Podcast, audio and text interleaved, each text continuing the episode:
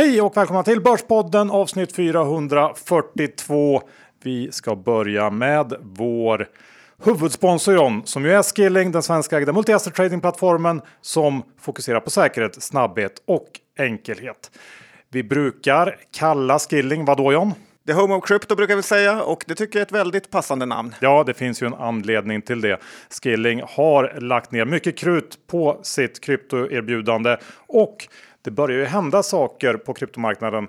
Eh, under helgen här och slutet på förra veckan så eh, såg vi stora eh, kryptovalutor studsa tillbaks. Bitcoin, ethereum, alla har gått upp tvåsiffrigt här under helgen och eh, det är en spännande marknad. Som tur är så har Skilling eh, Eh, ett stort, stort utbud av kryptovalutor att trada och de lägger hela tiden till nya.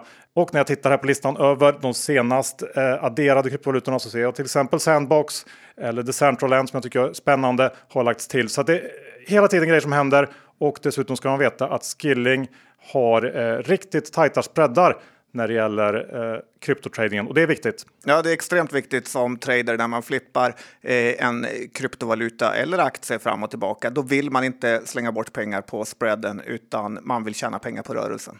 Så är det.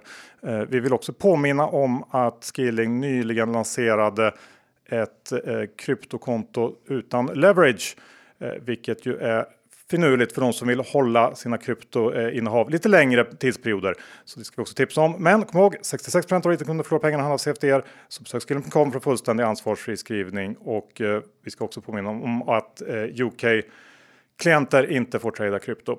Med det säger vi ett stort tack till Skilling.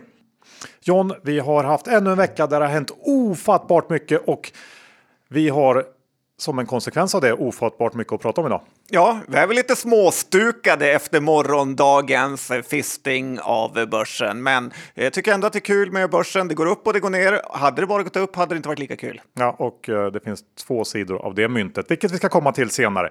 Men först så är vi denna vecka sponsrade av Indoor Golf Group.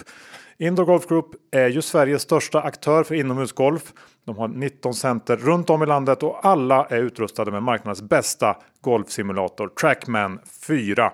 Och eh, de flesta använder de här simulatorerna för att spela 18 hål enbart för nöjes skull eller träna på tekniken.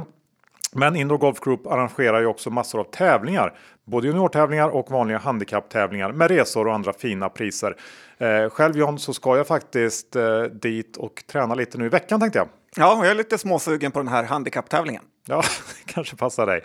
Eh, hur som helst, det finns någonting för alla, så gå in på www.indoorgolfgroup.se och kolla eh, vilka tävlingar som är på gång och där hittar man också sitt närmsta center. Boka tid med koden BP 2022 så får du 15% rabatt på din speltid. Alltså koden BP 2022 och det är bara att surfa in på indoorgolfgroup.se. Vi säger stort tack till Indoor Golf Group. Johan Dr. Bass Isaksson index är 2290 och eh, det är väl ganska positivt ändå. Börsen är upp en hel del idag. Ja, idag känns det lite bättre. Tidigare veckan har ändå känts lite svajigt på något sätt. Att börsen har varit halvsvag. Den vill inte riktigt ändå. Eh, rapporterna har på något sätt inte eh, kunnat vända på sentimentet. De är ju absolut inte dåliga, men det har inte varit Eh, någon sån här riktig festrapportperiod eh, som har lyckats öka optimismen. Eh, utsikterna tror jag är lite för osäkra och eh, orosmolnen för många. Och dessutom så är vi väl inne i någon slags payback-period fortfarande på börsen där vi får sona för en del av de här överdrifterna under pandemins glada dagar. Och eh, det känns eh, tycker jag som att börsen kämpar eh, med att hitta någon typ av stabil grund att stå på när det gäller framförallt inflation och räntor. Och eh, så länge det finns den här osäkerheten så tror jag att vi får leva med lite sådär varannan dags börs som proffsen säger. Ja, men det är ju typ som att börsen är ett litet eget levande väsen, vilket man gillar men också ogillar när den inte vill som man själv vill. Ja. Vi eh, kanske också står inför ett epokskifte på börsen, John. Ja, men det tycker jag är bra sagt med epokskifte. För eh, räntorna har ju fallit nästan sedan finanskrisen med några undantag, eh, till exempel Greklandskrisen. Eh, man visste ju aldrig då när räntorna började sjunka att de skulle sjunka så lågt som de har gjort. Och inte en endaste expert trodde ju det och det är därför börsen har gradvis stigit år efter år. Det finns ju faktiskt en risk att intresset för aktier kommer sjunka eller gå tillbaka till en mer normal nivå framöver. Eh, för det har ju varit lite pokerboom över börsen de senaste åren då många har tjänat mycket pengar snabbt och att eh, alla andra blivit lockade då att joina det här racet eller galenskaperna får man väl säga som varade här under en kort period med de här meme stocks och så vidare. Och sen varnar ju precis alla för att det kommer vara en så här volatil period framför oss och eh, då kanske det blir precis tvärtom istället, att aktier går in i någon typ av stillastående period under en längre tid här och då kommer intresset sjunka automatiskt när det blir svårare att eh, tjäna pengar på korta rörelser. Tycker att eh, det här med epokskifte, det har ju fått med sig något annat också. Det har ju helt plötsligt blivit ett annat snack om eh, värderingar eh, som vi kanske inte riktigt eh, har sett sista åren. Ja, men så är det ju. Och man har ju faktiskt börjat prata mer P-tal och riktiga värderingar. Så det är många analyser och analytiker där ute som kommer få skämmas i efterhand eh, när man bara tittat på de här price sales-talen eller peer-värderingar. Alltså att man jämför bolag hit och dit mellan länder och sektorer. Ja, allt för att ofta få till en eh, köprek, eh, vilket inte spelar någon som helst roll när aktien du jämför med sen kraschar. Eh, istället har det ju som sagt nu blivit mer fokus på P-tal och utdelningar. Och det är många tuffa investerare, framförallt nya, som alltid när utdelningar kommer på tal ska säga att det var då Johan? Jag vet inte. Fool's gold. Ja, okay. mm, mm. Mm, du kan ingenting Nej, längre? kan eller? Nej. Att eh, det är mycket bättre att företaget återinvesterar pengarna i verksamheten än att dela ut dem. Och ja, det är det bästa om det är Erik Selin eller Jeff Bezos. Men det är väldigt sällan eh, det, man hittar sådana personer och därför är det bättre att bolaget gör det de är bäst på och sen delar de ut överskottet så får man själv välja vad man vill göra med de här pengarna. Eh, för om nu börsen ska ha en tuff period så kommer man faktiskt inse hur mycket man saknar bolag som betalar utdelning i ens portfölj. Som John D. Rockefeller sa på gamla goda att det fanns bara en sak i livet som gjorde honom glad och det var när utdelningen kom in på kontot. Ja, kul kille. Faktiskt. Mm. Eh, vi eh, byter spår helt John. OS pågår as we speak. Det är du medveten om. Det följer vi tävlingarna dagligen här på Ja, nya storbilds-tv. Ja, och det är kul. Men helvete vad Xi Jinping måste ångra sig. OS är ju ett totalt haveri för Kina. Eh, En katastrof skulle jag säga. Det kablas ju ut eh, dystopiska bilder över hela världen varje dag och om någon hade bara ett litet, litet Kinasug inför OS så måste ju det vara totalt bortblåst nu. Allt ser deppigt och mardrömslikt ut eh, och de här ganska orimliga restriktionerna och kontrollerna och inte minst övervakningen spädde bara på den här bilden av Kina som en totalitär övervakningsstat. Och om man ska försöka hitta någon slags börskoppling här eh, så går jag åt samma håll som du brukar göra. Jag tänker på bolagen som har valt att vara huvudsponsorer för OS i Kina. Eh, har du sett vilka det är? Nej, Nej, eh, det eh, har jag gjort. Um, hade varit tråkigt annars. Ja. Nej, men det är väl de, de eh, stora vanliga som brukar vara med. Fem av 13 toppsponsorer, det är amerikanska bolag. Och ehm, i vanliga fall så är OS kanske det största feelgood eventet som finns i världen. Men det är ju inte så i år och det märks. Eh, av de här eh, fem amerikanska bolagen som är då toppsponsorer eh, så är det i år väldigt, väldigt tyst. I vanliga fall så brukar det lanseras enorma kampanjer inför och under ett OS, men inte i år då. Eh, om vi tar Coca-Cola som ett exempel, de är såklart toppsponsor, eh, så kör de bara en, en OS-kampanj i Kina, men håller en låg profil i övriga världen. Eh, och eh, lite intressant, jag såg också att Coca-Cola har inte framfört någon eh, kritik mot Kina, men när det gäller fotbolls-VM i Qatar, som också sponsrar såklart, så har man gjort det. Och det här är ju ingen tillfällighet. Det är ju mycket värre att stöta sig med Kina än med Qatar. Eh, och jag tycker att det här visar eh, hur tomt mycket av bolagens ESG-snack är och varför man har svårt att ta det på riktigt allvar. Eh, man kanske kan flika in här att vi ska ge lite cred till H&M som faktiskt tagit en rejäl finansiell smäll genom sitt ställningstagande i Kina. Men när det gäller de här bolagen som ändå valt att vara huvudsponsorer för OS så har de tycker jag visat prov på ganska dåligt omdöme. Och eh, jag skulle vilja lägga dem i någon slags liten kortkorg. Ja, men kul att eh, präktpojken har bytt plats. Men jag håller med, de flesta av de här stora bolagen är ju så genuint fake man bara kan bli. Eh, men å andra sidan vad gäller Kina, där tänker jag också att jag hade ju personligen ingen jättestor eh, positiv bild eh, sen innan, så att jag har mer eh, blivit meddragen i den här medaljhåsen än deppig över att Kina är ett tråkigt land att leva i. Ja, okay, ja. ja, jag känner i alla fall att det, det har inte bättrat på bilden, eh, är min känsla i alla fall. Nej, det blir nog inga turistresor dit på närmsta tiden. Men du eh, har hittat ett annat land som du tycker eh, är på uppgång och det är faktiskt Sverige. Sån är jag Johan! Eh, nej, men jag har fått en nytändning för Sverige, att det är någon typ av otrolig optimism här ute känner jag. Eh, det är lite JFK-känsla över Magdalena Andersson, ny kvinnlig statsminister med lite go i och eh, signalerar till eh, många andra där ute att allt är möjligt. Och eh, en ny start helt enkelt, även om man kanske inte hejar på det partiet just. Eh, Sverige dominerar presterar i OS och vi har ju fått någon helt oväntad vinnarmentalitet i den här nya generationen.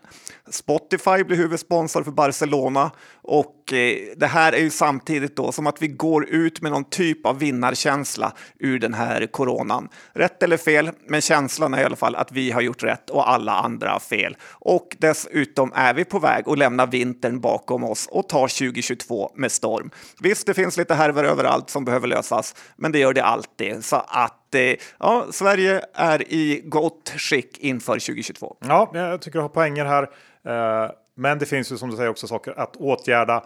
Eh, jag kommer att komma till en sån snart. Men jag tänker ta avstamp i att jag är van att bli hånad och retad för min grundmurade tro på krypto. Det känner ja. du till. Det är många som är på mig. Jag trodde du skulle säga från din tid i skolan. Nej. Du är inte Olle Kvarnström. Ja, men då, ofta så kryper ju eh, mobbarna fram på Twitter efter att bitcoin till exempel haft en riktigt, riktigt dålig dag. Och så skriver man någonting taskigt om store value och hur ska det här kunna bli någonting med den här vollan? Eh, det är väl standardgrejen. Och ganska ofta så är det finansgubbar som skriver. Eh, folk som jag tycker i vanliga fall brukar uttrycka sig mer diplomatiskt. Vi har ju eh, Volatis, Patrik Wallén, han är en sån. Jag eh, ska säga att han har inte attackerat mig personligen, men eh, krypto i stort. Men du tar det personligt? Jag gör det. Ja. Mm. Benson en till sån. Benson försöker ju fake låtsas vara intresserad men man vet att han har bestämt sig långt innan vad han tycker. Verkligen. Eh, Hagström är också en hatare. Ja, det är ju hög, med, hög medelålder på det här gänget får man säga. Ja. Eh, och jag undrar lite grann varifrån det här hatet kommer. Eh, krypto har någon slags konstig förmåga att reta upp folk på ett sätt som andra tillgångslag inte har. Eh, och varför är opinionen bland näringslivet i stort i Sverige så negativt? Jag kan nästan inte komma på en enda svensk näringslivsprofil som är positiv till krypto. Eh, tittar man på bilden i USA så är det ju totalt annorlunda. Eh, där är det borgmästare som ska ta sina löner i krypto. Det är, I alla fall halva liksom, eh, Silicon Valley är väl involverad i något kryptoprojekt. Och man är helt enkelt mer öppen för de möjligheter som den här tekniken skapar.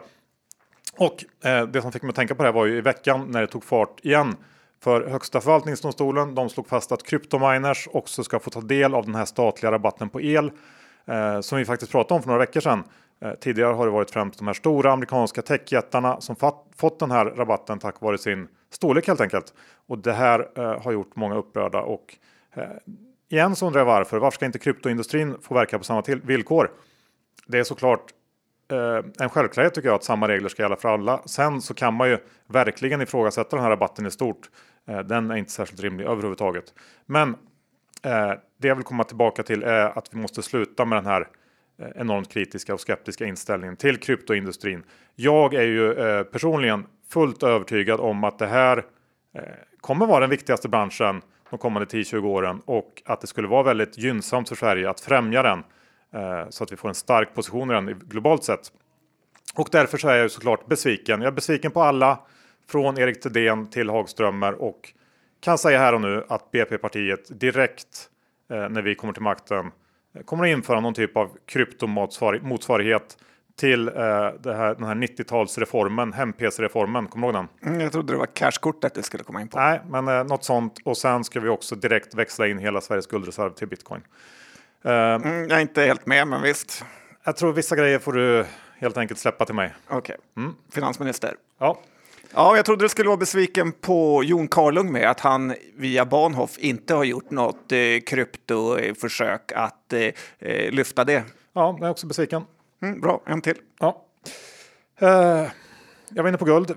Då har vi ju närliggande guldtorskar. Ja, det har vi. Det är lite ett roligt ord där. Förstå sig på det gillar ju att säga saker som att eh, om du inte vet vad som är produkten så är det du som är den. Och inom poker brukar man ju säga att om du inte vet vem som är fisken kring bordet så är det också såklart du som är den. Men inom finans finns det ett annat begrepp som en gammal HQ-mäklare berättade på en fest en gång. Att de på HQ hade något som kallades för guldtorsk. Guldtorsken var en kund som man ringde när ingen annan ville ta ta den affären så övertalade man slash lurade guldtorsken att ta den affären. Och om det är något du ska undvika här i livet så är det att bli en guldtorsk så att mäklarfirmorna kan sko sig. För nu när det är och har varit lite tuffare tider en period så brukar folks sämre sidor komma fram och då gäller det att vara lite mer om sig och kring sig än vanligt. För annars blir det som Warren Buffett brukar säga, att en idiot och hans pengar kommer förr eller senare att eh, skiljas. Och eh, det vet alla guldtorskar om. Ja, ingen Börspodden-lyssnare ska behöva bli guldtorsk. Det ska vi se till. Och eh, på tal om det, Eh, eller det vet jag inte, men eh, man kan ju bli middad i spreaden John. Faktiskt, och det här tycker jag är något att du som aktiv trader ska hålla med er koll på. Eh, det betyder att om en aktie står i till exempel 50 kronor och 50 öre och säljsidan står på 51. Om du då ställer upp dig på 50-75 och orden går igenom direkt så innebär det då att det, det finns ett osynligt stort köp eller säljtryck beroende på vilken sida du ställde dig. Är du köpare, ja, så kan det vara läge att köpa lite försiktigare om du direkt blir middad i spreaden, alltså att någon säljer på dig lite osynligt sådär. Och är man säljare så kan det vara bättre att sluta sälja ett tag, för det är uppenbarligen en stor köpare där ute som gör allt för att komma över dina aktier eh, lite i det dolda. Och jag har märkt där mer och mer på sista tiden hur det här ofta styr aktierna i någon riktning. Mycket mer är det här viktigt att hålla koll på än att bara titta på orderboken där man lätt kan få en felaktig uppfattning om hur köparna och säljarna ligger. Vi har den vecka med oss vår exklusiva fondsponsor Fidelity. Räntehöjningar och inflation, det är ju någonting som du har pratat mycket om Rickard. Eh, hur kommer det här att påverka bolagen ni investerar i? Ja, det kommer ju påverka bolagen och i allra högsta grad har vi sett det redan nu här eh, under den börskorrigering som har varit här i början på året. Alltså inflationen som kommer nu, den kommer ju dämpa tillväxtutsikterna för många bolag och det såg vi framförallt då i ledande indikatorer på Q4-rapporterna. Och 2022, det blir året vad vi har sagt att eh, och tittar på att det fokuset från centralbankerna kommer ligga på inflationen. Och jag tror för att många här runt omkring oss i samhället, det vill säga oss vanliga människor, vi ser ju nu att inflationen verkligen äter sig in i den dagliga ekonomin. Vi har extremt höga elpriser som vi har sett här under december månad och januari. Tankar man bilen om man inte bara har en full elbil då, så har vi ju skenande oljepriser. Och sen framförallt även matpriserna. Går ni och handlar på ICA så har det blivit dyrare. Och det här i kombination då med räntehöjningarna nu som väntas i USA och Europa Eh, det kommer få en påverkan både för bolagen och korrigeringen har vi redan sett på börsen och vi vet alla att börserna tenderar till att agera innan man ser att det här har ätit sig in i bolagens eh, utveckling. Tack Fredrik. Eh, vi ska också påminna om att investeringars värde och eventuella intäkter från dem kan både minska och öka. Det kan hända att du inte får tillbaka det investerade kapitalet och historisk avkastning inte en tillförlitlig indikator för framtida resultat. Våra sponsorer tar inget ansvar för det som sägs i podden och åsikter uttryckta kan redan agerats på och inte längre gälla. Det är också viktigt att läsa prospekt samt KID-dokument och investeringar på tillväxtmarknader kan vara mer volatila än på andra mer utvecklade marknader. Stort tack till Fidelity International. Redan är sponsrad vecka av Cameo, Skandinaviens största investeringsplattform för fastighetslån. Och via Cameo så kan du låna ut pengar till fastighetsutvecklare och få ränta varje månad helt utan avgifter. Och eh, att investera i fastighetslån det kan ju faktiskt vara ett bra sätt att sprida risker och få avkastning även utanför börsen. Eh, för alla lån på Cameos plattform så finns det någon form av säkerhet, exempelvis pant i fastighet och i snitt så har Cameos 30 000 investerare fått närmare 9% i årsränta på sina investeringar, vilket ju är eh, en riktigt bra ränta. Sen så är ju självklart historisk avkastning aldrig någon garanti för framtida avkastning och det är inte säkert att du får tillbaka hela det investerade kapitalet. Men John, eh, vi eh, via Börspoddens egna bolag har ju faktiskt kommit igång lite grann och investerat på Cameos plattform. Ja, vi lever ju som man lär och har investerat i hyresfastigheter i Ronneby till en 8% i ränta. Det tycker jag känns väldigt bra nu när börsen är så svajig. Ja, heja Ronneby. Eh, så surfa in på cameo.se och eh, läs mer om hur man kommer igång. Det är enkelt. Eh, och vi säger med det stort tack till Cameo! John, vi är denna vecka sponsrade av härliga Rare Wine Invest. Och om man är intresserad av att diversifiera sina investeringar och ute efter en stabil avkastning över lång tid till låg risk, då eh, skulle vin kunna vara en intressant investering. För Rare Wine Invest de hjälper till att bygga upp en stark vinportfölj med Eh, exklusiva och sällsynta viner eh, från framförallt då Bourgogne, Champagne och delar av Italien eh, och till viss del även Napa Valley i Kalifornien. Och det kan vara intressant att veta att Rare Wine Invest bara jobbar med ungefär 0,1% av allt vin som produceras runt om i världen då de anser att just de vinerna har en stark investeringspotential då tillgången oftast är liten men efterfrågan hög. Ja, man gillar ju Rare Wine att få hjälp att bygga upp en sån här portfölj och eh, det bästa med vin är ju att det faktiskt försvinner flaskor då och då när folk dricker upp och på så sätt får man en sån här klassisk värdeökning. När man investerar i vin så gäller det att inte ha bråttom. Har man eh, lite kortare tidshorisont då är vin en ganska dålig investering. Men har man en tidshorisont på allt över fem år då är vin väldigt relevant. Och Rare Wine Invest hjälper som sagt till med allt från rådgivning, val av viner, lagring och försäljning av din vinportfölj. Det är ju väldigt härligt att få säga att man har en vinportfölj Johan. ja, det är det. Uh, Rare Wine Invest är också en, en stor aktör på den här marknaden, omsätter strax under en miljard och de tillhandahåller också det enda tullfria lagret inom EU där eh, privatpersoner och bolag kan lagra sitt vin och sprit utan att betala sig vare sig moms eller punktskatter. Och vill man lära sig mer om hur och varför vin är en bra investering då eh, surfar man in på deras hemsida rarewineinvest.se och laddar ner deras investeringsguide och där kan man också hitta kontaktuppgifter till det svenska kontoret om man vill komma i kontakt med någon av deras rådgivare. Vi säger stort tack till Rare Wine Invest. Okej John, vi har många, många rapporter att gå igenom idag och jag tänker att eh, vi kan börja lite med det som har hänt här på morgonen eh, och under gårdagskvällen i iGaming-sektorn. Um, ehm, för det första så eh, har ju Kindred rapporterat nu på morgonen. Eh, siffrorna var väl eh, lite sämre än väntat, men givet allt som hänt i Nederländerna så tycker jag att man får ha lite överseende med det. Om allt går som det ska så är man igång där i eh, Q2 igen. Eh, och tittar vi på starten av Q1 och eh, exkluderar Nederländerna så växer man med 4 jämfört med förra året. Det tycker jag är ganska okej okay ändå. Men det stora är inte rapporten utan nyheten som kom igår kväll om att eh, Kambi nu når upp till eh, ett antal finansiella villkor som krävs för att återbetala den här konvertibeln som utfärdats av Kindred, alltså det här poison-pillret som eh, enligt mig i alla fall varit anledningen till att Kambi tappat flera stora kunder och nog också gått miste om en del avtal. Eh, och det här innebär då också att Kambi är ett eh, uppköpsobjekt från och med nu. Min eh, tolkning av det här ehm, det är att det är Kambi som har valt att dra det här kortet.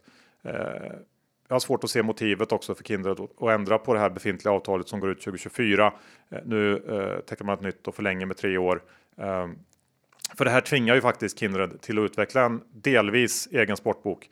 Jag säger delvis för det mesta pekar eh, mot, vilket även Tjärnström bekräftar i en intervju nu på morgonen med DI, att Kindreds framtida sportbok kommer att vara mer modulär och ehm, Kambis erbjudande kommer ju också i framtiden vara mer modulärt och det betyder egentligen att i framtiden så tror jag inte det kommer vara allt eller inget när det gäller sportboksavtal och, eh, det tror jag är en bra utveckling. Kanske framförallt för Kambi eh, som i alla fall får möjlighet att eh, teckna betydligt fler kunder med ett fullt utvecklat sånt här modulärt erbjudande.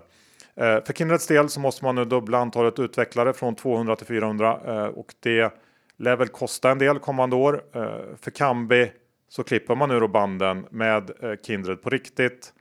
Och eh, en del kan ju välja att tolka det här som att risken ökar mycket eh, i form av att en del intäkter i alla fall från Kindred antagligen kommer att försvinna efter 2026. Eh, men jag eh, är dels ganska övertygad om att Kindred kommer att fortsätta vara en stor kund även efter det här. Men framförallt så ger ju, ger ju Kambi sig själva en chans att eh, på riktigt lyfta utan eh, det här giftpillret och kopplingarna till Kindred. Och jag tycker också man måste se det här i ljuset av Ströms enorma insynsköp i höstas.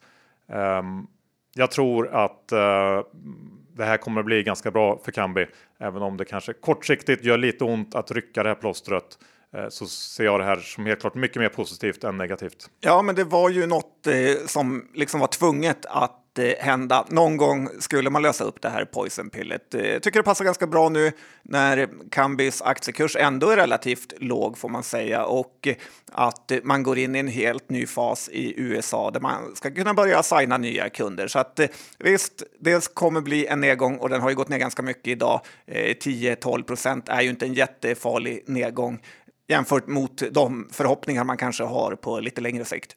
Nej, precis. Jag, jag tror eh, långsiktigt så, så eh, är jag övertygad om att det här kommer vara väldigt bra. Jag har därför också köpt eh, ganska mycket mer aktier idag i Kambi för att jag tycker att som jag sa, det här är netto positivt i min bok. Men jag förstår att andra också har andra åsikter. Så vi får se. Tiden får eh, visa vad som var rätt. Ja, och vi får lägga till att Kambi rapport på fredag här så att det blir spännande. Dels hur den är, men kanske också hur insynspersoner agerar efter den rapporten, all info ute. Det vore ju bra om de då visar ett eh, starkt förtroende och klippte till med lite mer aktier. Ja, och, och en sista grej bara att jag, det känns som att mycket av rapporteringen har vinklat lite till att eh, ännu en storkund lämnar Kambi.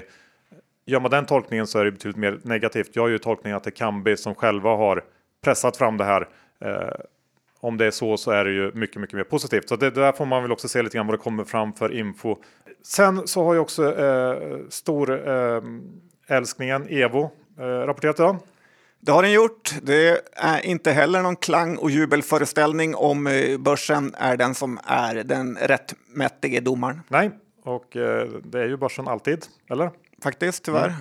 Ja, men, eh, såklart var det starka siffror, men det är ändå inte som vi vant oss vid. Eh, man slår inte för, eh, förhandsestimaten och det, det är lite halvmjukt ändå. Och det känns också som att precis alla var långa in i den här rapporten. Eh, sist jag kollade var aktien ner 9% nu när vi, innan vi började spela in och det kanske är lite väl hårt, men multiplarna i sektorn har kommit ner rejält, eh, både här hemma och i USA. Och det går heller inte att komma ifrån att tillväxttakten för Evo den går lite sakta men säkert neråt, även om det såklart fortfarande är starka siffror. Um, jag vet inte vad man ska säga om Evo riktigt nu. Det har hänt mycket på slutet och uh, jag uh, tycker ändå att det är en, en uh, ganska rimlig reaktion. Ja, man vet ju också att operatörerna inte bara vill ha eh, en leverantör av sportsboken. I Kambis fall har vi ju sett det, men det kommer ju också vara så att operatörerna inte bara vill ha en leverantör av kasinospelen. Så att det kommer ju dyka upp tuffare konkurrens för Evo här i framtiden förmodligen. Och sen ett problem för både till exempel eh, de här bolagen som inte har några större eh, fonder som ägare är ju att eh, du har ju aldrig någon som stödköper direkt utan aktien får fladdra fritt. Ja, det är möjligt att amerikanerna kan köpa när de vaknar till här på eftermiddagen. Vi får se. Eh, med det så lämnar vi iGaming för den här gången och eh, jag tycker att vi går över till eh, Boll. Jag känner att det är dags att ta någonting som ändå har överraskat positivt och gått upp mycket på sin rapport. För det finns inte så mycket sådana aktier under den här rapportperioden ändå. Men Boll är en av dem. Ja, men det är det faktiskt. Och eh, Eh, Bull har ju både Svolder och Grenspecialisten som största ägare här och respektive näst största ägare. Och det var ju faktiskt en kanonrapport de levererade. Eh, lite linje i nyårsspaningen får jag väl säga att diagnostik har framtiden för sig. Bolaget säger själva att det finns mycket att modernisera inom det här området och eh, Eh, det som är positivt med Bull är väl att eh, när man väl har sålt ett instrument eh, så är man tvungen att köpa deras tester då med en fin, fin marginal för Bull. Och eh, Bull har ju haft svårt under den här perioden då det varit stort fokus på covid som har slagit ut nästan all nyförsäljning till sjukhusen. Men nu verkar det ha repat sig här sista tiden och de säger själva att det ser ut att hålla i sig och då är ju Bull faktiskt billigt om man tror på det. ABGs Introduce tror på P18 för 2022 eh, med ett ev-ebit på 13 så att det är nästan skuldfritt bolag det här. Sen gillar man ju också huvudägarna här så att jag har tagit en stek i linje med nyårsspaningen. Tyvärr gjorde jag det efter rapporten och inte innan, men jag tycker ändå att det känns som ett hyfsat läge att eh, komma in i Bull. Ja, det tycker jag med och eh, jag vet inte hur mycket man kan läsa in här när det gäller sektorn i övrigt, men det finns ju andra utbombade spelare som har lidit av sjukhusens enorma fokus på pandemin. Vi har ju till exempel Ray Search som är ju totalt nerkört i jag vet inte vad. Men jag vet inte, kan man säga någonting om det? Det kanske är lite för långsökt, men ändå positivt att sjukhusen börjar öppna upp för annat än ren pandemibekämpning. Ja, dags för Johan Löv att också visa framfötterna lite. Ja, så är det. Um, jag tänker vi kan ta också eh, Rickard Gustafssons första, eller kanske inte var första, andra rapport eh, som vd för SKF. Um, ja, han jagar surdegarna värre än vad du och jag gör Johan. Faktiskt, för SKF hör ju till en av de större förlorarna inom verkstad. Han var ju på SAS innan kan man lägga till. Ja, under den här rapportperioden. Aktien tappar nästan 10% på sin rapport och rapporten i sig var väl ganska lik det vi sett från andra verkstadsbolag. Eh, det är inget fel på efterfrågan, men man kämpar med lönsamheten och kanske har SKF marginellt svårare att föra vidare kostnader än en del av sina peers. Eh, men det är väl ingenting som jag tycker egentligen motiverar den här 10% nedgången som vi fick se på rapportdagen. Eh, det som eh, också hände var ju att Gustafsson presenterade då efter ett halvår på vd-posten sin översyn av bolaget och vart man ska. Och den stora grejen här var ju målsättningen att dubbla omsättningen fram till 2030 och det är ambitiöst. Det implicerar en tillväxttakt långt över vad SKF historiskt har mäktat med. Eh, marknaden tror jag är ganska eh, skeptisk till rimligheten eh, i att nå det här målet och men jag sa också för att försöka då realisera det här så kommer SKF att tvingas investera tungt i forskning, utveckling och automatisering. Och eh, jag tror att marknaden gjorde tolkningen att eh, vi vet att den här planen kommer att kosta massor av pengar, men det är ganska osäkert vad eh, resultatet blir. Och eh, det är svårt att inte hålla med marknaden i den bedömningen.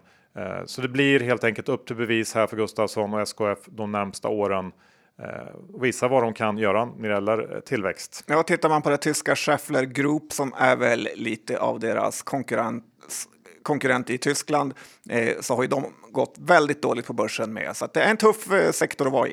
Ja. Eh, vi går eh, tillbaks till dagens eh, rapportskörd.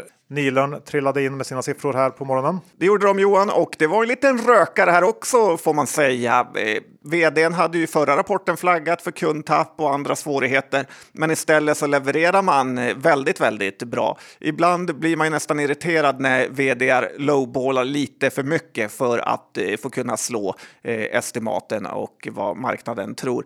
Klädbranschen tuffar ju på och man får ju också känslan av att Nilörngruppen gynnats på samma sätt Eh, som till exempel Note, att eh, man försöker undvika att handla från, den, från kinesiska bolag eller från bolag allt eh, för långt borta från Sverige. Eh, bara för att tjäna några ören här. Så då väljer man istället den svenska tryggheten eh, och eh, till kanske lite högre pris, men att bolag som Nilörngruppen då tjänar på det. Nu var ju orderingången kanske lite åt det svagaste hållet i Nilörngruppen här om man får hitta någon svaghet. Så att man kan väl återigen få vara rädd för att Q1 inte blir så bra. Samtidigt är det mycket ordrar som kommer in och ut inom samma kvartal, så man ska inte stirra eh, för mycket på det. De verkar ha ett bra momentum och eh, dessutom så kommer ju Nilörn att komma upp högt på alla sådana här utdelningslistor nu när det närmar sig den säsongen. De delar ut 5 kronor per aktie, så att, ja, stabilt och bra av Nilörn. Eh, lite utropstecken. Ja, faktiskt. Eh, kul ändå och är väl till av de här bolagen som vi kan lägga i värdefacket som presterar bra i år. Eh, väl deras år på något sätt. Um, jag eh, tänkte ta en till sån aktie. En av få eh, storbolag som har varit rapportvinnare här under veckan och det är ju kontanthanteringsbolaget Loomis. Ja, med börsens alfahane. Ja, som för övrigt idag gick ut och sa att han skulle lämna vd-posten. Va? Jag eh, vet inte riktigt vad man ska säga om det, men eh, jag tänker inte ta upp det så mycket mer. Det här är ju en återöppningstrade som verkligen har funkat här på slutet. Eh, och i det här kvartalet så var det faktiskt Europa som överraskade positivt och USA som inte riktigt levde upp till förväntningarna. Det är lite omvända roller här eh, mot vad det brukar se ut eller sett ut sista kvartalen. Och det här handlar främst om arbetsmarknaden som strular till det för, för Loomis i USA. Och eh, det är svårt att säga något annat än att Loomis gör det bra, eh, så bra man kan eh, på eh, den här marknaden de verkar på. aktien är väl upp ungefär 15 i sin rapport och i år så ska det komma ett ganska rejält vinstlyft för Loomis när vi lägger pandemin bakom oss. Men eh, jag har ändå svårt att se att den här aktien ska vara så här jättemycket högre värderad än vad den redan är. Eh, det är P19 på 2021 års siffror. Sen så går ju det sjunker ju såklart en del då i år, eh, men det här är ändå en bransch i strukturell nedgång och för att Loomis ska vara intressant på allvar som investering så måste man nog tro på det här Loomis Pay projektet. Och gör man det då, John? Eh, det gör man inte. Nej, man gör nog tyvärr inte det. Även om det hade varit enormt kul om det blir någon slags monstrigt. Eh, tittar vi på, på intäkterna från Loomis Pay under 2021 så steg de från 7 till 11 miljoner eh, på helåret och man är live i Sverige, Norge, Danmark. 2025 är ju målet att intäkterna ska upp i 3 miljarder kronor. Det är lite eh, tvek på det. Ja, det får man lugnt eh, säga. Om eh, de ens lyckas med något med den här stenhårda konkurrensen som är där ute så skulle jag vara imponerad. Men man vill ju att eh, svenska bolag ska lyckas, så heja börsens alfahane. Det man kan säga är att man kan ju försöka hålla lite koll på det där, för att om, om det skulle lossna på något oförklarligt sätt så är ju det en enorm eh, trigger för Loomis-aktien. Ja, och jag känner ju ändå att vdn här borde få ett större uppdrag med tanke på att han har navigerat i en av de absolut svåraste marknaderna under pandemin och Loomis har gjort det bra när i princip ingen har trott på dem. Så att eh, nej, han får inte pensionera sig utan förtjänar eh, snarare ett eh, större uppdrag. Ja. Uh.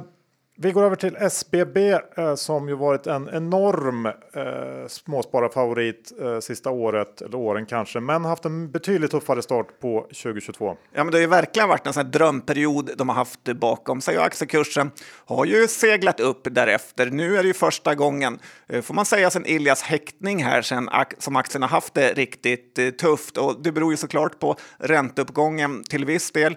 Men det har också visat sig att SBB absolut inte är fria från politisk risk. För det har ju börjat snackas om på vänsterfalangen här att om vård och omsorgsbolagen inte bör finnas, typ Attendo och så vidare, så bör ju även staten såklart också äga fastigheterna. Eh, för det ligger ju så mycket värde i de här kontrakten. En fastighet i Katrineholm eh, är ju värt nästan ingenting. Men har du ett 20-årigt eh, hyreskontrakt på samma fastighet för ett ålderdomshem så blir det helt plötsligt värt guld får man säga. Likadant eh, är det såklart med skolor att om SBB bygger en skola och får ett långt kontrakt där så är det ju en garanterad guldgruva och det här retar ju många. SBB är värt 80 miljarder och eh, Ilja har säkert en och annan fiende inom politiken som gärna skulle sätta åt honom. Och eh, grejen är att du behöver inte ens sätta åt honom utan endast strö ut eh, sådana här hot eh, räcker ju faktiskt för att sänka aktiekursen. Och eh, sen har man också läst lite teknisk analys här att SBB närmar sig sitt MA200, alltså moving average, eh, på nedsidan här. Vilket är en stor händelse inom teknisk analys, att det kan också påverka. Eh, slutligen är också den här lite tveksamma grejen med att SBB emitterade aktier för 70 kronor för att köpa fastigheter när de köpte det här Odalen Fastigheter. Det var lite underligt med dragning åt det oseriösa hållet. Så att, eh, det är mycket grejer som eh, har vänt mot Ilja sista tiden. Ja, lite tufft, men han eh, brukar kunna eh, lösa sånt där så att det eh, gör han säkert den här gången också. Och när vi ändå är inne på fastigheter så tänker jag att vi tar Bonava som också rapporterat. Ja, men det här tycker jag faktiskt är en stabil aktie för långportföljen för folk som fortfarande håller på med sånt. Och eh, det här är en aktie som också är hatad av börsen tycker jag. De, har, de är stora i hela norra Europa på att bygga bostäder och eh, det både sänker och höjer risken, om man får säga så. Eh, för att det är bra att vara diversifierad, men eh, samtidigt är det ofta någon marknad som går lite sämre och får börsen oroa sig. P-talet är ju låga 10 här och en utdelning över 4 procent. Eh, det är väldigt bra för Bonava med stigande boendepriser. Eh, och eh, Bonava startar ju nästan inga byggen heller om det inte inte har, om de inte har sålt det mesta eh, och för att inte bygga på spekulation då. Så tror man på Tyskland så är Bonava ett kul case för där är de stora. Ja, spännande. Eh, jag har eh, tittat på ett till av börsens mest älskade bolag. Mycket älskade bolag. Ja, och eh, det här är ju då Plaid. Eh, och, Som plöjde ner lite. Ja, eh, jag ska börja med här att jag, jag förstår tjusningen med den här enorma tillväxtresan och alla elektriker som älskar produkterna och det säljer sig självt och så vidare. Eh, det finns ju också någonting väldigt kittlande med den här utlandssatsningen och potentialen där. När Men, någon säger att det säljer sig självt så är det något som ja, absolut inte säljer sig självt. Det var inte jag som sa det. Tack. Ja.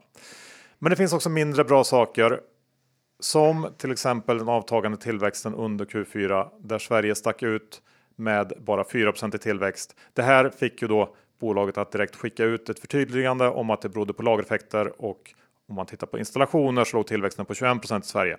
Det må så vara, men det är fortfarande en ganska kraftig avmattning. Eh, det ska sägas att Norge växer fantastiskt, men det krävs mer än så för att den här börsframgångssagan ska fortsätta. Börsvärdet ligger kring 4 miljarder. Omsättningen för 2021 landar på 326, rörelseresultatet på dryga 50 det är en värdering som förpliktigar minst sagt. Plaid måste i princip återupprepa framgången man haft i Sverige i andra länder och det är svårt att säga om hur sannolikt det är att de lyckas med det. Men det jag vet är ju att det oftast inte är någon spikrak väg framåt för små inhemska bolag som ska internationalisera sin verksamhet. Um, sen så kan man också fråga sig om det är möjligt att en del i alla fall av den här utvecklingen under de sista åren Eh, fått någon slags extra hemmafixarskjuts av pandemin. Kanske, eh, i alla fall delvis, jag vet inte. Eh, och att aktien, eh, nu har jag inte kollat idag, men den handlas för runt 370 kronor tror jag och att den fortfarande gör det. Den är knappt ner i år efter en rapport som ändå tycker jag gav upphov till en del frågetecken. Samtidigt då som allt annat inom högvärderad tillväxt, om vi nu klumpar ihop det, har brakat ihop. Eh, det har jag svårt och se att det ska hålla. Jag tror att det innebär att det är ett säljläge i Plaid just nu. För nedsidan, om marknaden skulle börja tveka eh, här på tillväxten, den är enorm. Och jag tror att sannolikheten för att det inträffar, den är betydligt större än att tillväxten på något sätt överraskar på uppsidan. Jag kan såklart ha fel, men det är i alla fall min bedömning om Plaid här. Ja, men jag håller med och jag tror verkligen de har gynnats av hemmafixar-trenden. Att massa 40 plus papper har gått runt hemma och inte riktigt vetat vad de ska göra av tiden. Och då har man börjat installera massa konstiga elsystem och byta sådana grejer. Så att, ja, så tror jag. Ja, det är möjligt. Det finns ju också någon. Det är ju ändå kulturella skillnader i olika länder, även om det är Europa vi snackar om. Och eh, jag är lite rädd för den här optimismen att det bara ska gå att rulla ut det här över hela Europa eh, lika bra som i Sverige. Ja, det är väl bara Sverige och Holland som håller på med dimrar har jag hört. Resten av Europa älskar lysrörsbelysning. Ja, det är härligt det också. Eh, vi får se. Eh, vi går över till Nordnet och Avanza. Det gör vi Johan och eh, det är ju så att de här bolagen har något gemensamt. Vet du vad? De är de, nätmäklare. Ja. Nej, men de har faktiskt nästan exakt eh, samma vinst nu. Det skiljer bara några få miljoner. Börsvärdena är här faktiskt en ganska stor fördel till Avanza fortfarande med 46 miljarder mot Nordnets 38. Eh, då får man tänka på att Swedbanks börsvärde är på 192 miljarder så att vi pratar inga små nischbanker längre här. Frågan man får ställa sig vad är vad som egentligen kan bli bättre för de här bolagen eh, Avanza och Nordnet alltså. Knappast intresset som redan är på topp, knappast volatiliteten som också är på topp och eh, förmodligen inte heller möjligheten att eh, ta ut större fondavgifter eh, som vi ser konkurrens eh, från lite höger och vänster här. Visst, de kan börja växa med bolån och andra banktjänster, eh, men många glömmer ju bort då att ju mer lika de blir bankerna, desto lägre blir värderingen. Swedbank är ju ett P10-bolag och Avanza kring P25. Man vill inte bli för lika de stora bankerna Eh, och då säger ju folk att det är tillväxten som är den stora skillnaden, vilket såklart är rätt. Men börjar börsen gå ner så kommer ju tillväxten försvinna i ett nafs och eh, förmodligen bli ett minustal istället. ABG var ute i det tv idag och sa att 2021 har varit ett fantastiskt år och att det kommer bli svårt för 2022 att bli lika bra. Så att det är lite toppmultiplar på toppvinster här. Ja, men jag håller helt med. Eh, man kan ju ta upp några saker. Dels det du var inne på i början med epokskifte.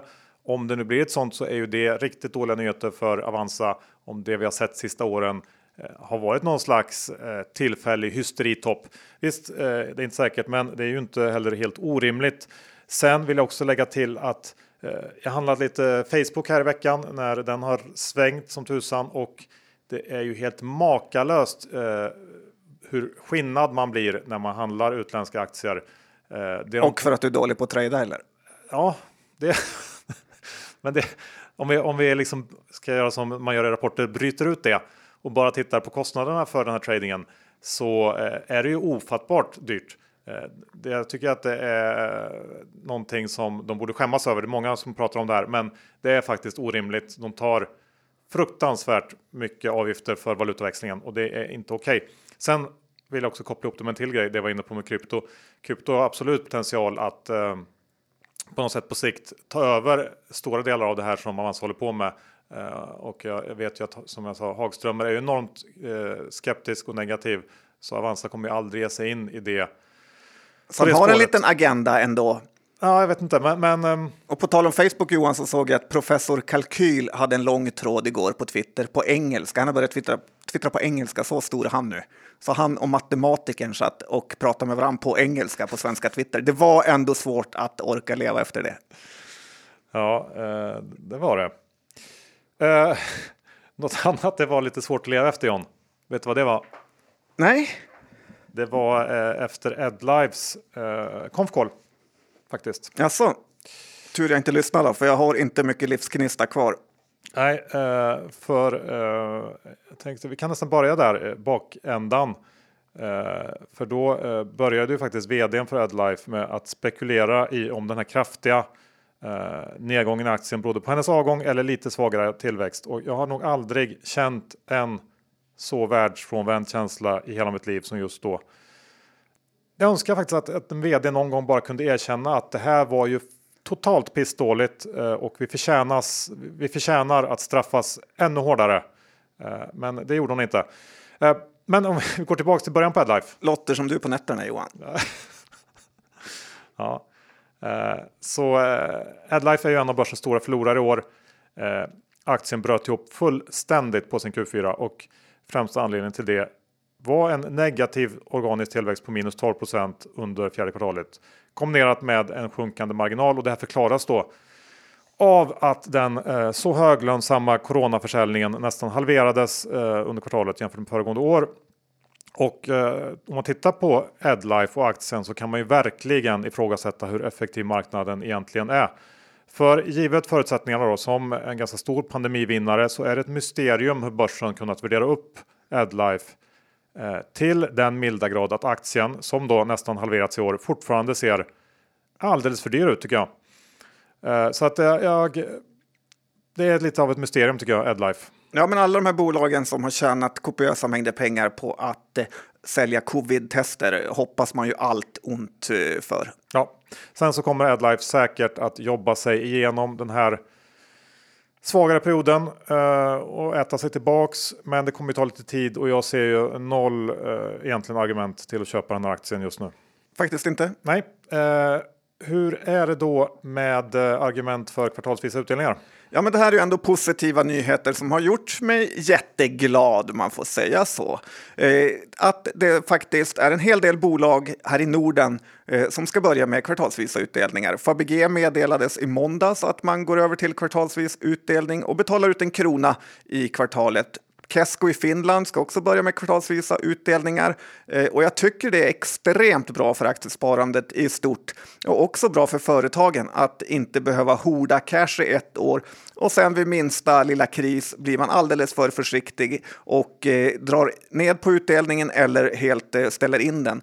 På sikt eh, tror jag att det här kan höja värderingarna i bolagen eftersom det gör aktier till en ännu mer attraktiv eh, sparform. Så att eh, Fabege och Kesko ska hyllas. Ja. Eh, absolut, jag håller med dig. Fools gold Johan. Det känns som att det bidrar till en mer effektiv kapitalhantering. Jag är lite på hugget idag John. Jag känner det. har inte varit så positiv. Nej, det har det inte varit. Och det fortsätter tyvärr i samma anda. Jag tror inte att någon har så mycket förväntningar på det heller. För nu är det dags att gå igenom bolaget som aldrig någonsin borde ha startats. Härligt. Vad tänker jag på? Eh, Det är nu jag gillar dig som bäst. Vad tänker jag på? Jag tror du tänker på Ridley. Säg mitt namn. Ridley. Ja, det är Ridley. Eh, och om man inte vet vad det är, jo, det vet man väl, men det kan väl bäst beskrivas som en pengabrännarmaskin i yppersta, yppersta världsklass. Och Q4 fortsätter på inslagen väg. Eh, tittar man på helåret så landar intäkterna på drygt 460 miljoner. Och då kanske du tänker John att det var ju inte så tokigt.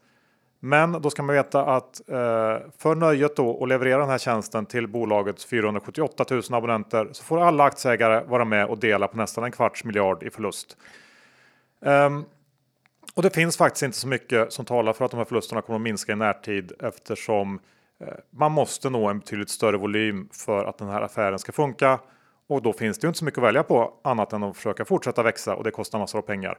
Readly hade eh, vid årsskiftet en kassa på ungefär 300 miljoner och om det inte ska bli allt för tajt här så är det väl inte helt orimligt att vi får se en ny emission här under andra halvan av 2022 och den här aktien har varit en hemsk investering sedan noteringen och just nu har jag svårt att se vad som ska ändra på det. Så jag håller mig jätte, jättelångt borta från Readly.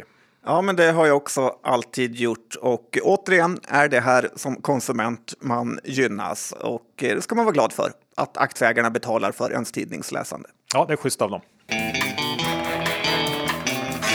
Slut på det underbara avsnittet 442. Faktiskt, här var vi igång. Lite skärrade, men ändå på topp. Ja, jag är nog ganska övertygad om att det kommer att ordna sig till slut. Och det är ju också vår kära huvudsponsor Skilling som erbjuder verktyg för att trada dag som natt. Eh, vad har vi att säga om Skilling? Ja, det är väldigt kul att de har kundtjänsten på svenska. Det gör det enkelt och att det är så enkelt med ett eh, bank-id öppna konto. Precis. Och dessutom så finns ju allt mellan himmel och jord att trada oavsett vad man är intresserad av så hittar man någonting. Men kom ihåg 66 av retailkunder förlorar pengarna handlas efter så skilling.com för en fullständig ansvarsfriskrivning. Gick det snabbt? Det gjorde det. Ja, eh, hur är det med innehav då? Kambi eh, har jag som sagt köpt eh, mer av idag. För jag blev glad. Det här var det jag hade velat se. Eh, och så fick man det lite till en rabatt också. Så vi får Ja. se om det blev rätt eller fel. Någon som brukar fråga oss på Instagram om vi hatar pengar. Ni har rätt hittills. Eh, Jag har också Kambi, jag har Research, jag har Bull och eh, sen vet jag inte riktigt om vi pratar om något mer. Nej, nej. Eh, massor av krypto har jag såklart också. Eh, det behöver man väl knappt säga. Det tror jag inte att Sveriges okrönte kryptokung behöver. Nej. Bra, det var allt vi hade den här veckan. Eh, ta det lugnt ute så hörs vi om en vecka igen. Hej då! Det gör vi.